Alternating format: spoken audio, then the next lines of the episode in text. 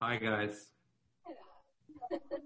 So I think I think as the weeks uh, move on and, and, and, we try this again, if, if we need to do this for more than one week, um, we'll, we'll contact some of you and, and ask you to just put together maybe something during the week to share with the City River community, um, and uh, we can do that going forward.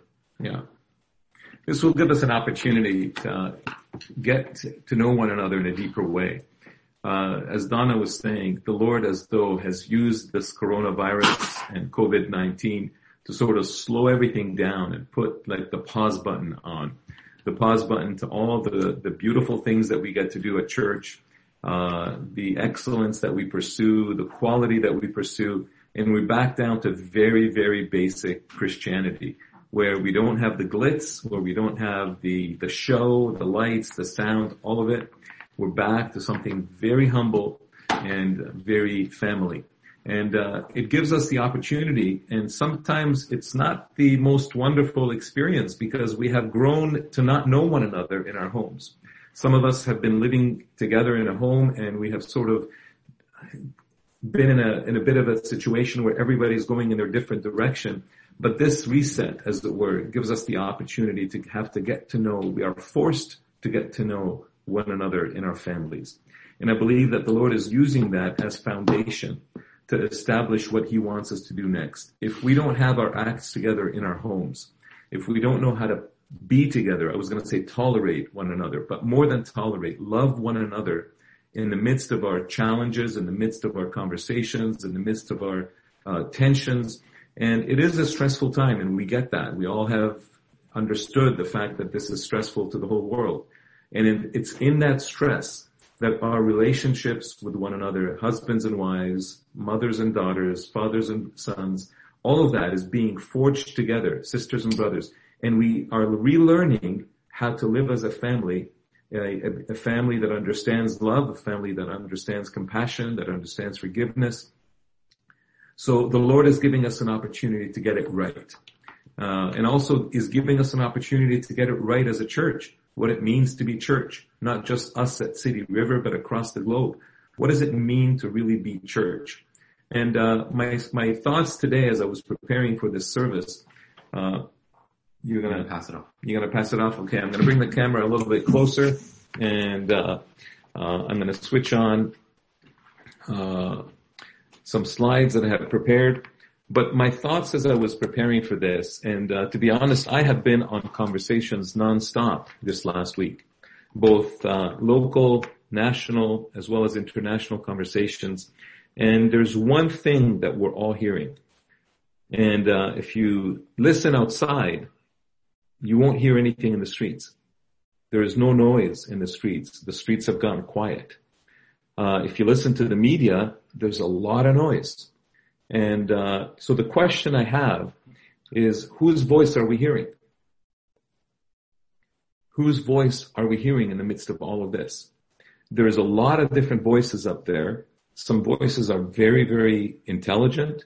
They can explain to us all the details of what's happening across the world with the curves that are spiking in the nations and how some nations have interacted and the curve has been flattened uh, Korea is a great example of how to quickly respond, to shut everything down.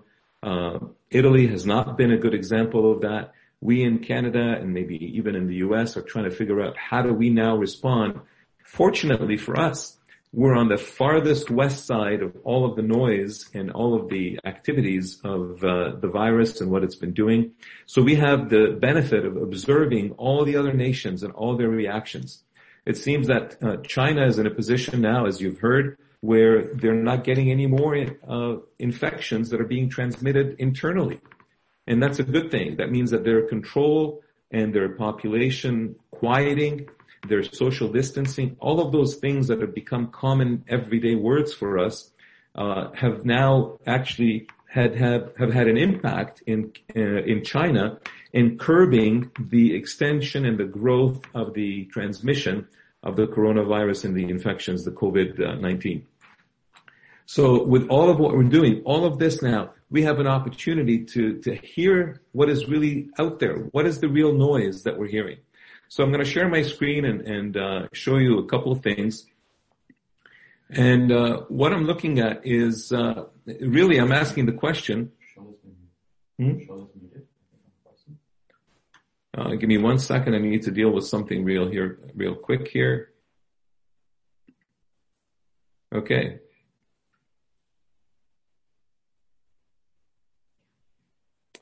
Okay, I'm back. Uh, so the question I'm asking is, who is your shepherd? And uh, the reason I'm asking that question is because of what I'm seeing as the uh, the noise that's going on, and the the reality of what our uh, our life has have, have become. There's a verse we are all familiar with, a passage in scripture which is the 23rd Psalm. And the 23rd Psalm reads this way, The Lord is my shepherd. I lack nothing. He makes me lie down in green pastures. He leads me beside quiet waters. He refreshes my soul. He guides me along the right paths for his name's sake. Even though I walk through the darkest valley, in other translations it says through the valley of the shadow of death, I will fear no evil, for you are with me. Your rod and your staff, they comfort me. You prepare a table before me in the presence of my enemies. You anoint my head with oil. My cup overflows. Surely your goodness and love will follow me all the days of my life, and I will dwell in the house of the Lord forever. This has been a comforting uh, uh, psalm for my mom all her days. And she would actually have little postcards with a Psalm 23 on it. She would hand it to different people. And she had it stuck in her Bible as a little postcard.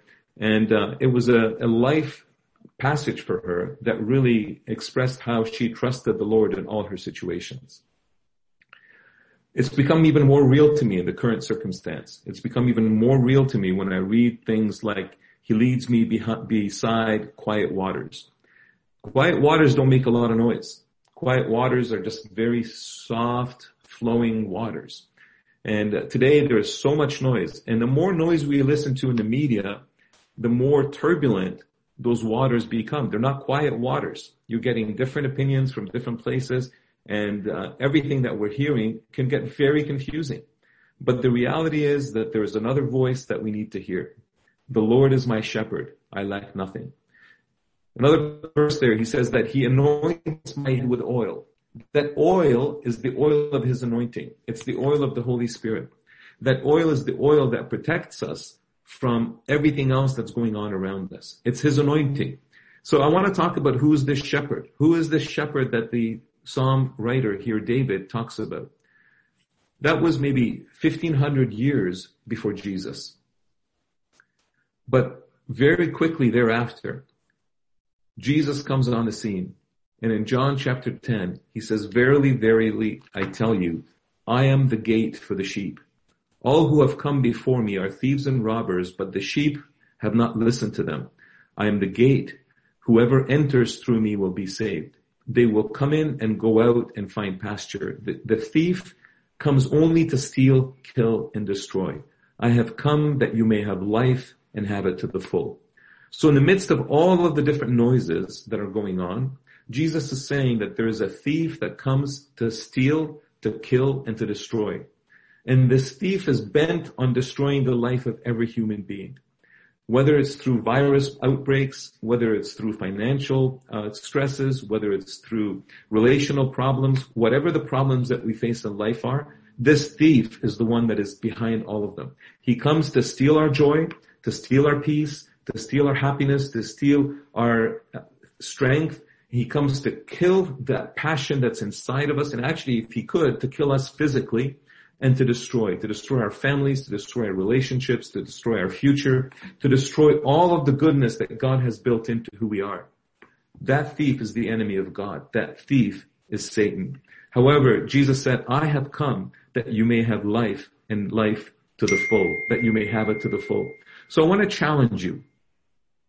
In the midst of everything that has gone on in the last two weeks since we were physically together, Last Sunday we had suspended our service. Today we're back here online. In the midst of all of that noise, what voice have you been listening to? Who has really been your shepherd? There's two types of shepherds that he talks about in this passage. One is, he's going to tell us who the good shepherd is, but there's the shepherd who is the thief who's trying to steal the joy of the sheep. Who have you been listening to? The next verse in that says, I am the good shepherd. The good shepherd lays down his life for the sheep. The hired hand is not the shepherd and does not own the sheep. So when he sees the wolf coming, he abandons the sheep and runs away. And there's been many such shepherds all around us. People that we may have put our trust in, education that we may have put our trust in as a shepherd, our careers, our businesses, all of these different things have been nothing more than hired hands that we hired, we hired, not God hired, but we hired to become comfort for us. So when we see those things and the wolf comes, whether it's bad news or, or trouble, they abandon us and we're left to fend for ourselves. Then the wolf comes and attacks the flock and scatters us.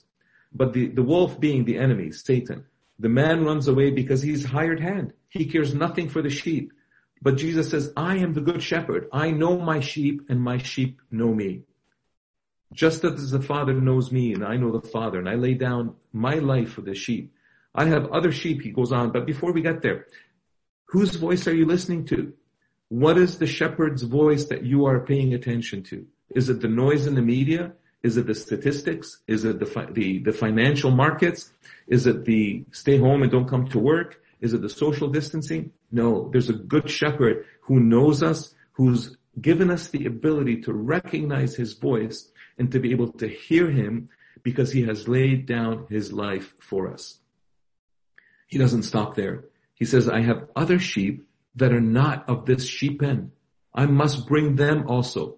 So we are positioned to be his sheep, to hear his voice, and to recognize that he has other sheep that he wants to bring in.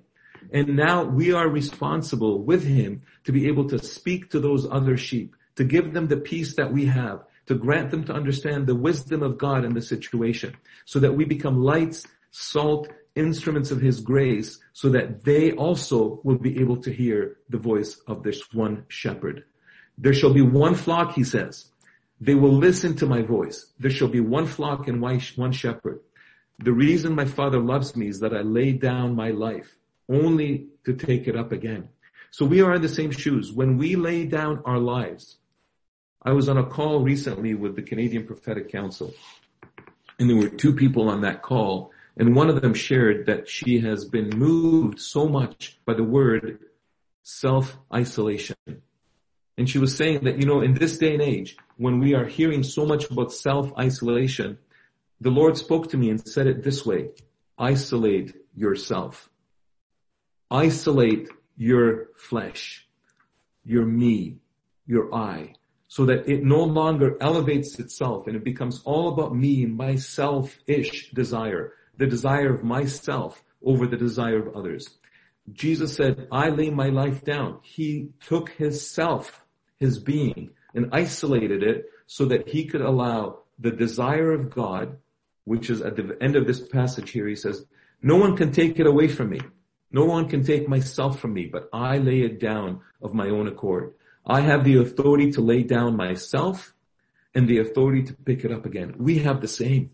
We are placed on this earth with the responsibility, the command that we have received from the Father to become just like Jesus, to share our life, to share ourself. You know, when you go to the store and you're looking for toilet paper and there's only one left, maybe you can put yourself aside and let that other person pick it up. That kind of thing. I know it's silly, toilet paper. You know, in China, in Wuhan, the church has been reacting in a very positive way to the situation that they faced. The very people that were the ones that were being persecuted, put to jail, being questioned, have continued to be the ones on the street that go out every day, whether it's with toilet paper, whether it's with drugs, whether it's with food that they have prepared, whether it's with the, when I say drugs, I mean medicine, whatever it is that they have, they've been giving it to the people that are around them. They have sacrificed their selves. They have self-isolated, isolated self so that the other self, the other person can benefit, just like Jesus has done. Now because of that, the government authorities, the police have been giving them free access. They've pulled back from pulling them in and questioning them because they saw the heart of God in them and they've allowed them to become the church active in the place where they used to be persecuted. Jesus says, I'm the good shepherd. As Jesus said those words, we have the opportunity. We have the opportunity to mimic him. You know, when, when God gave Israel the Ten Commandments through Moses, the people were afraid because they weren't used to seeing or hearing God in the way that they had been now uh, exposed to. With the Ten Commandments, as Moses came down with the tablets, everybody was afraid. And they said to him, you speak to us. We do not want God to speak to us or we will die. Speak to us yourself, Moses, and we will listen. But not, do not have God speak to us or we'll, we will die. And Moses spoke to them and said these words, do not be afraid. God has come to test you so that the fear of God will be with you to keep you from sinning. And we are in the exact same position today. Don't be afraid. Don't be afraid of the coronavirus. Do what you have to do to prevent transmission. We're all staying home. We've canceled our services. We're obeying the government authorities, the health ministers, and all of these people that are the experts that have been placed as authorities over us by God. And we will submit to their uh, advice and their precautions. We will wash our hands. We will not hug. We will not kiss. We will be careful. We will do all of these things, but we will not fear. But we will fear God and we will allow the fear of God to keep us from sinning. So I want to encourage you today and I want to bless you and I'm going to spend some time in prayer today for this, that we would transition from being bombarded by the voices and the sound of what is happening all around us to quiet our hearts, to be able to spend time with the Lord. We have classes that we have and, and Rob has done a fantastic job on Friday night. He was with a uh, small group teaching on the hearing of God's voice. We will continue to offer those. Maybe with us being all at home right now, we can actually take advantage of that and delve deeper into the knowledge of God and the ability to hear His voice and just being accustomed to, to spend time in intimacy with Him. We have time now. We have time to strengthen our bonds with the Lord and with one another. Pick up the phone, call a friend, Call somebody from across town. You may not be able to go visit in person, but we have the opportunity to gel together as a community and also to be able to serve those that are not part of us, the other sheep, and to bring to them life that will become a spark of the goodness of God among us and, and how he wants us to continue. But I want to leave one other thought with you. What is it that's going to protect us as we move forward? What is it that's going to keep us? In Ephesians he says these words, Paul the apostle says these words, finally be strong in the Lord and in his mighty power. Put on the full armor of God so you can stand, take your stand against the devil's schemes. The devil's schemes are all around us.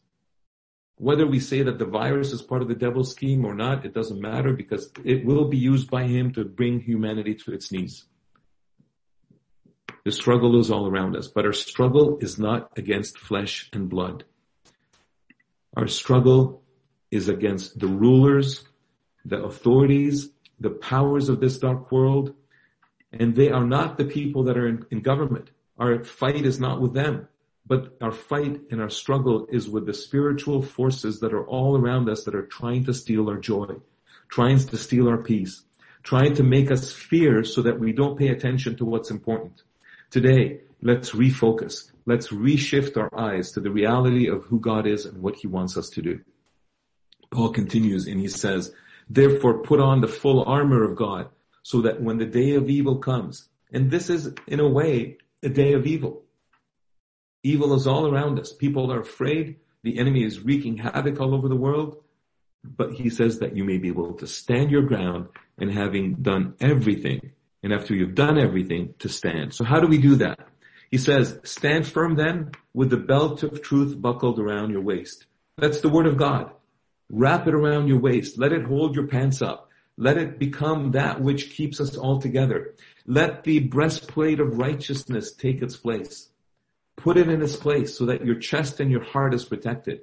Put your feet, put on the, uh, the, the shoes, as it were, of the gospel of peace have your feet fitted with the readiness that comes with the gospel of peace. Why? Because people lack peace all around us. So we want to be able to be the peace for them, the instrument of peace. In addition, take up the shield of faith. Why? So that you can disti- uh, extinguish the flaming arrows of the evil one. They're coming all around to, to your heart, to your mind, to your, to your, to your body. Protect yourself with the shield of faith and put on the helmet of salvation and the sword of God, uh, the Spirit, which is the Word of God. Let's go back to the basics of what we know to be the reality of our faith. The foundational elements, the things that will keep us in check. And if you find yourself shaky, don't sit there by yourself quiet. Pick up the phone, call someone. Call your small group leader. Call one of us as your pastors. Call a friend and say, hey, listen, I'm not feeling that I'm protected by the armor of God right now. Pray with me, will you? Hold me up. I need a hand. God bless you. I want to pray with you before I, I turn it back to, to Aaron and uh, as we as we close this meeting, but I want to just pray with you right now. So Father, we just come to you today, aware that these are times that are challenging, aware that these are times that are also glorious. These are times where we can enter a depth of our relationship with you and with one another in a powerful way. So Father, I just want to release a spirit of joy over all of us right now, a spirit of fearlessness, a spirit of faith that will allow us to be girded up with the armor that you have provided us all around us, clothed in that armor, strengthened and ready for whatever the enemy brings our way but strengthened in the knowledge that you are never leaving us. You have never left us. You will never leave us. You will continue with us and you will continue to be glorified in us and through us. And Father, I pray your blessing over each one of us that are on the air together right now and those that could not make it. Bless us as a community, Lord. Knit us together through these online means and through other ways that we will discover to stay connected. Father, I pray for every home that your peace would just flood every home right now. That every conversation would be flavored with love, would be flavored with care. Father, where there's tensions, replace them by treasures of joy. Where there's friction, allow it to be just the uh, folly of being in love together and falling in love deeper together as families. Father, strengthen us in our core small group, our home itself. Strengthen us in the way, Lord, that you are preparing us for what's coming next. We know what's coming next is glorious. We're praying, Lord, today for the scientists and the medical staff that are working on solutions to protect us. Whether it's medications or vaccines or solutions for healing. But, but at the same time, Lord, we pray for your body to rise up, that we would become instruments in your hand to speak life, to speak healing, to speak restoration, to families, to, to persons, to individuals, to those that are infected. Father, we've, we've heard stories of people in China that have been tested by putting the virus in their hands and the virus had actually died. Father, activate us to be instruments of your glory, instruments of your healing, instruments of your peace in a powerful way. We thank you, Lord, and we bless you. And Father, we just pray for our government leaders right now. We pray for Justin Trudeau. We pray for the cabinet that's around him, the Minister of Health. We pray for Doug Ford and the Minister of Health here in Ontario. We pray for the Ministers of Finance at the federal and the provincial level. We pray for our mayors, whether it's Mayor Tory in Toronto or the different mayors all across the GTA and all across Canada. In every city, in every town, Father, may your leaders just shine today with glory. May they be filled with the authority and the mind that you would give them to rule well, that they would guide us through this situation with, with goodness, that there would be a peace that would cover every person, Lord, across this nation and across the nations of this earth. Father, everyone is in their homes right now across the planet. Use this as an opportunity to let your glory shine and for your name to be lifted up.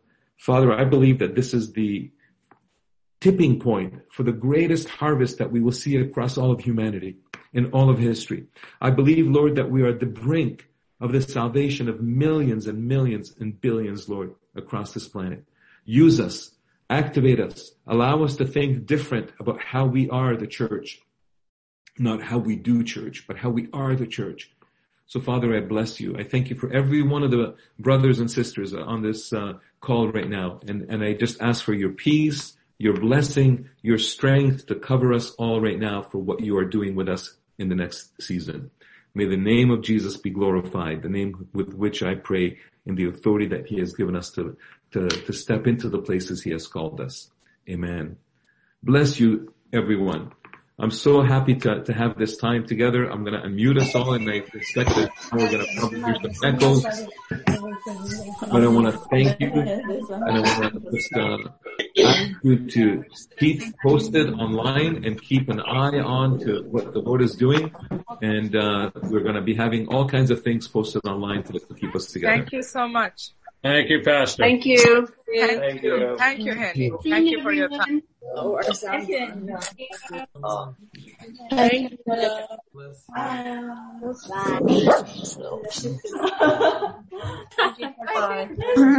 Bye. So good to see everybody. Look, look, look at Hey, what Felix bless you all. Felix